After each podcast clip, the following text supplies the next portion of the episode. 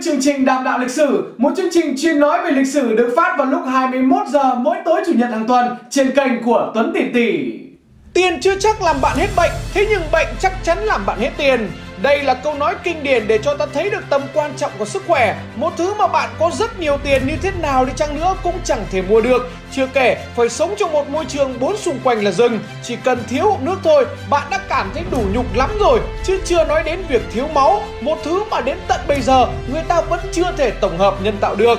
Ở trong chiến trường, hiến máu là một trong những việc khó khăn nhất đối với các bác sĩ, đơn giản bởi họ chả có cái gì để bảo quản máu cả. Sở dĩ phải bảo quản máu bởi vì truyền máu không phải là việc hút máu ra cái bát như cắt tiết gà xong rồi truyền lại cho người khác. Vì chỉ cần đẩy ra ngoài một lúc là máu sẽ tự động đồng vào. Lúc đấy thì có mặt tài thánh cũng chả thể truyền vào cho người khác được đó cũng chính là lý do mà tại sao đội ngũ giải phẫu lợn hay vịt có một thuật ngữ đó là hãm tiết canh, một phương pháp làm sao để ngăn tiết không bị đông luôn mà phải đợi đến khi nào làm xong nhân nó mới được phép đông.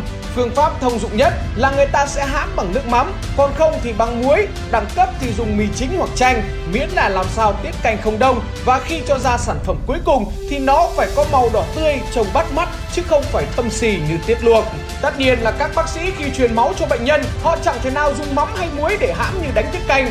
Họ phải có túi đựng máu chuyên dụng, trong túi đó có chất chống đông và chất bảo quản. Mỗi bộ túi đó phải mua từ nước ngoài về, giá khoảng 20 đô một bộ. Chưa kể là trước khi lấy máu của bạn, người ta phải xét nghiệm xem bạn có những bệnh xã hội như kiểu HIV hay giang mai hay không, rồi mới quyết định lấy máu. Và giá của mỗi lần xét nghiệm như vậy là một triệu một lần. Trong máu có rất nhiều thành phần, chính vì thế mà khi lấy máu xong, người ta lại phải đưa vào chiết tách ra các chế phẩm khác nhau như hồng cầu, tiểu cầu, huyết tương tươi đông lạnh để ai cần cái gì thì họ truyền vào cho cái đó chứ không phải truyền tả phế lù như mình tưởng tượng. Tách xong những thành phần như thế thì các chế phẩm đó lại phải được bảo quản ở các điều kiện khác nhau bằng hệ thống máy móc, nhiệt độ và thời gian bảo quản khác nhau. Chính vì thế mà cực kỳ tốn kém chi phí, chưa kể là còn chi phí vận chuyển máu đến các bệnh viện. Đó cũng chính là câu trả lời cho câu hỏi Tại sao lúc hiến máu thì là nhân đạo Thế nhưng đến lúc nhận máu lại phải mất tiền. Tính ra mỗi đơn vị máu bạn hiến Thì các bác sĩ phải mất tới 2 triệu đồng cho tiền sàng lọc Chiết tách, bảo quản và vận chuyển nó. Thế nhưng hiện tại nhà nước vẫn đang trợ giá Chính vì thế mà bạn chỉ phải trả có 400 nghìn trên một đơn vị máu. Đấy là một trong những bằng chứng xác thực nhất cho ta thấy được việc truyền máu hiện nay nó phức tạp như thế nào. Vậy câu hỏi đặt ra là, ngày xưa y học chưa phát triển như bây giờ thì các bác sĩ truyền máu cho bệnh nhân kiểu gì? Ngày đó thì những người khỏe nhất đều được cử ra trận để chiến đấu. Thế nên ở trong bệnh viện chả còn ai có máu ngoài các bác sĩ cả. Chính vì thế mà các bác sĩ phải tự xoay sở với nhau để có máu cho bệnh nhân. Ngày đó chả có những công đoạn phức tạp như ở bên trên mọi người đã nghe. Thế nên chỉ có mỗi một cách, đó là truyền máu trực tiếp từ bác sĩ sang cho bệnh nhân. Trước khi rời Hà Nội, các bác sĩ đã được kiểm tra nhóm máu, thế nên họ biết được họ có thể hiến cho ai và không thể hiến cho ai. Trường hợp bất đắc dĩ có một người lính bất tỉnh, không xác định được nhóm máu, thì người có nhóm máu O sẽ đứng ra là người cho máu, vì nhóm máu O là nhóm máu có thể cho được tất cả các nhóm máu khác. Có thể nhiều người sẽ hỏi Các bác sĩ cứ hiến máu như vậy Thì lấy sức đâu mà cứu những người khác nữa Hiến như thế thì các bác sĩ hết máu trước bệnh nhân thì sao Câu trả lời là không bao giờ có chuyện đó Ngày đó các bác sĩ phân chia công việc cực kỳ hợp lý Ai không phẫu thuật thì hiến máu trước Bác sĩ nào đứng phẫu thuật trực tiếp thì hiến máu sau Làm như vậy để đảm bảo ca phẫu thuật được diễn ra một cách suôn sẻ nhất Cùng với đó thì việc hiến máu nếu như đều đặn xoay vòng thì cứ 3 tháng là người ta có thể hiến máu được một lần. Đơn giản bởi khi cơ thể mất đi khoảng 1 phần 10 lượng máu thì nó vẫn làm việc được bình thường. Cùng với đó thì tủy xương sẽ có nhiệm vụ sản xuất ra để bù đắp lại lượng máu đã mất. Máu là chế phẩm sinh học duy nhất đến tận bây giờ vẫn chưa thể tổng hợp nhân tạo được. Thế nên cách duy nhất để có máu là lấy từ người này đưa sang cho người kia. Vậy người hiến máu có được gì không? Tất nhiên là có, rất nhiều lợi ích là đằng khác. Thế nhưng lợi ích mà mình có thể nhìn thấy rõ rệt nhất đó là việc da rẻ hồng hào hơn, đẹp hơn hẳn. Các cụ đã có câu gái một con trông mòn con mắt. Đó là bởi sau khi sinh con xong thì người phụ nữ mất khoảng nửa lít máu. Lúc đó cơ thể phải tự sản sinh ra máu mới để bù đắp lại. Thế nên nhan sắc của họ thay đổi hoàn toàn. Trước kia đổ nát tiêu điều, đẻ con xong cái như Kiều Nguyệt Nga. Đấy cũng chính là cái cớ mà mình muốn gợi ý cho mọi người đi hiến máu, Vừa để thay máu cải thiện sức khỏe của bản thân, Vừa giúp người khác có máu để chữa bệnh. Lúc nào mà mình nằm viện cần phải truyền máu Thì sẽ được lấy lại tất cả những gì ngày xưa mình từng hiến Nhìn chung chỉ có lợi chứ chả có hại gì cả.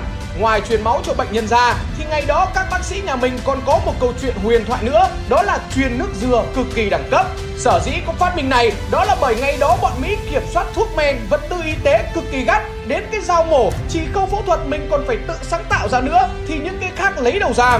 Đồng đội thì ốm nằm đó, không chữa trị thì chết Chữa trị thì may ra còn có khả năng sống sót.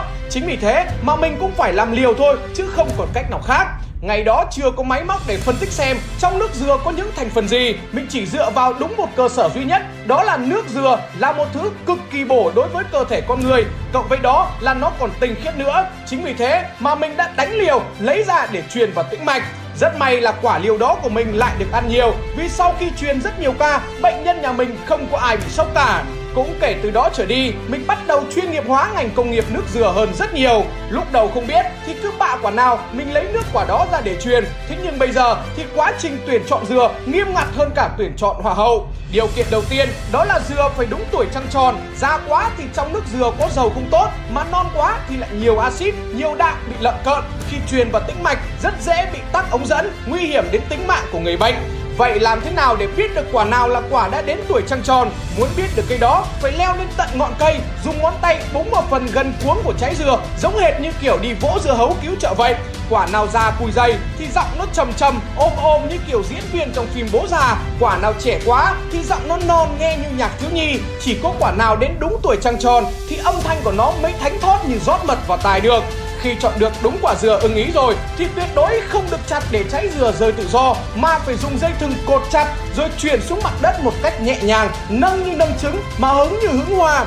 Sở dĩ phải làm như vậy bởi thả dừa từ trên cao xuống sẽ làm ruột trái dừa bị động, cùi dừa và nước dừa xáo trộn, nước dừa lúc đấy sẽ không thể sử dụng để làm dung dịch truyền được nữa. Điều kiện thứ hai cũng rất quan trọng, đó là hồ sơ lý lịch của quả dừa phải thật sạch, phải mọc ở những nơi có thủy triều lên xuống hàng ngày hoặc là đứng giữa liếp vườn, chứ tuyệt đối không được chọn những quả dừa sống trong môi trường mà xung quanh là chuồng heo, chuồng gà hoặc bãi rác. Vì sống trong một môi trường như thế, quả dừa rất dễ hư hỏng, nước dừa bị nhiễm đủ các thứ lấy ra truyền vào người của bệnh nhân sẽ cực kỳ nguy hiểm. Sau khi có được quả dừa hoa hậu đúng ý để mang về rồi, bây giờ đến công đoạn lấy nước dừa ra để truyền thì mình sẽ phải làm cách nào? Dùng dao chặt thì không được, bởi như vậy rất dễ lẫn các thứ khác vào nước, khiến cho nó không còn tinh khiết được nữa. Lúc này mình phải dùng kim nhọn ghim vào phần non ở gần cuống dừa để truyền nước đó vào chai riêng. Đưa nước vào chai đó xong, mình vẫn chưa thể nào dùng được luôn mà phải đợi các bác sĩ bổ chảy dừa đó ra. Nếu nhận thấy phần cùi dừa nơi dày nơi mỏng không đồng đều thì ngay lập tức phải bỏ đi vì đấy là quả dừa đã bị trăng ăn. Nước của nó không dùng để làm dịch truyền được nữa, truyền vào người sẽ rất nguy hiểm.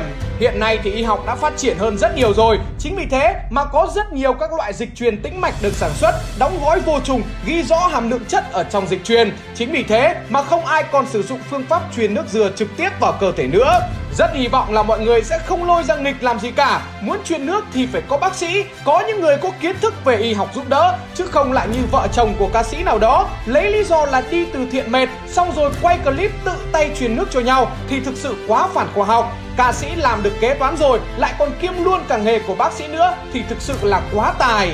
Truyền nước dừa để chữa bệnh ngày đó đã kinh điển rồi. Thế nhưng chưa là gì so với những câu chuyện về phẫu thuật, Đặc biệt là chuyện về phẫu thuật dương vật bị trúng phải bom.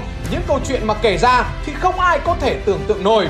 Để phẫu thuật được thì ngày đó mình phải làm rất nhiều thứ khác nhau. Nào là kiếm rào phẫu thuật, côn sắt trùng để làm sạch vết thương như trong số trước chúng ta đã nói đến.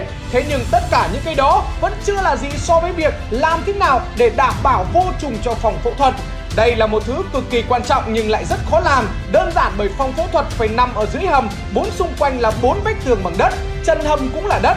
Trời nắng thì không sao, thế nhưng mưa xuống thì thôi, bố của nhục, nước mưa thấm qua nóc, dì qua các rễ cây nhỏ rong rong vào trong hầm, đọng lại thành những vũng nước ở trên nền. Chỉ cần tưởng tượng thôi là đã thấy bẩn và ẩm mốc rồi.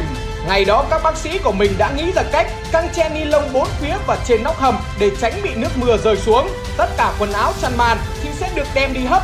Khu vực giường nằm cũng được vệ sinh cực kỳ cẩn thận. Trước khi mổ, các bác sĩ phải tắm rửa, làm vệ sinh toàn thân, mặc quần áo đã được hấp vào. Chính sự cẩn thận khắc phục đó mà các ca mổ nặng đều được đảm bảo vô trùng.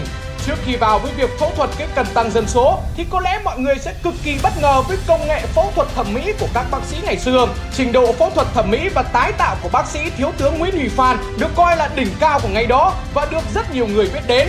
Ngày đó điệp viên từ màu bên mình là một điệp viên cực kỳ quan trọng, thế nhưng khổ cái là đã bị lộ trong quá trình hoạt động bí mật ở Sài Gòn.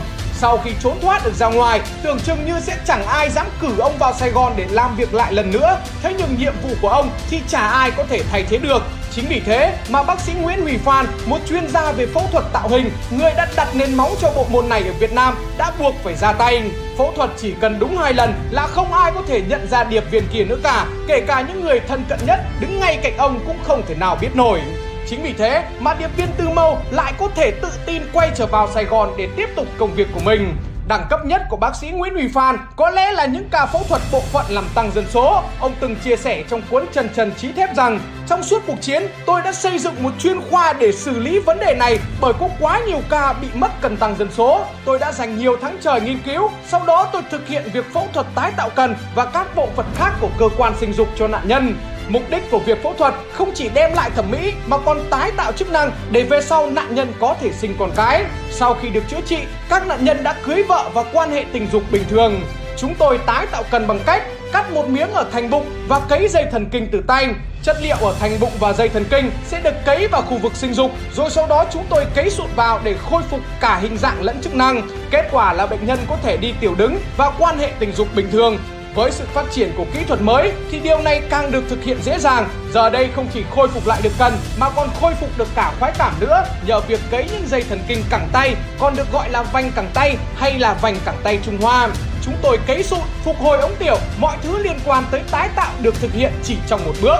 Trong một lần ông được mời sang Pháp để tham quan một số cơ sở tạo hình bên đó và tham dự hội nghị phẫu thuật tạo hình lần thứ 24 của Pháp. Trong hội nghị đó, ông chỉ được phép trình bày kinh nghiệm tạo hình cần tăng dân số của mình trong vòng 15 phút. Thế nhưng là một người thông thạo ba thứ tiếng Anh, Nga, Pháp cộng với khối lượng kiến thức cực kỳ uyên thâm và khả năng thuyết trình quá giỏi, cả hội trường ngày hôm đó đã phải thảo luận thêm 25 phút nữa về bản báo cáo của ông, một ngoại lệ cực kỳ hiếm ở trong các hội nghị khoa học quốc tế một vị giáo sư nữ chưa tin lắm đã đứng dậy chất vấn ông Phan rằng giáo sư có theo dõi, điều tra kết quả làm việc của mình ở phía người vợ hay không? Họ trả lời như thế nào? Ông Phan ngay lập tức bình thản đáp rằng Thưa bà, tôi không chỉ tái tạo cái ấy cho đàn ông mà còn cả cho những người bạn đời của họ nữa. Vì vậy, nguyên tắc của tôi là phải theo dõi phản ứng của họ. Một lần tôi hỏi cảm tưởng sự so sánh ở một người vợ đã từng sống với chồng ở cả hai giai đoạn Cả lúc lành lặn và sau khi đi bộ đội về phải phẫu thuật Bà có biết cô ấy nói gì không? Có, khác chứ, khác ở chỗ tích xuân chậm hơn Thế nhưng có lẽ như thế lại hơn Cả hội trường hôm đó đã đập bàn rầm rầm vì những câu trả lời quá hay cũng như những sáng tạo, những cống hiến quá tuyệt vời của ông Phan dành cho ngành y thế giới chứ không chỉ riêng Việt Nam. Một người đã chứng minh cho cả thế giới thấy rằng bác sĩ Việt Nam cũng chẳng thua kém gì so với các nước khác, thậm chí một số cái còn hơn cả họ. Ngày xưa là việc phẫu thuật cần tăng dân số, còn bây giờ thì đó là cách chống dịch.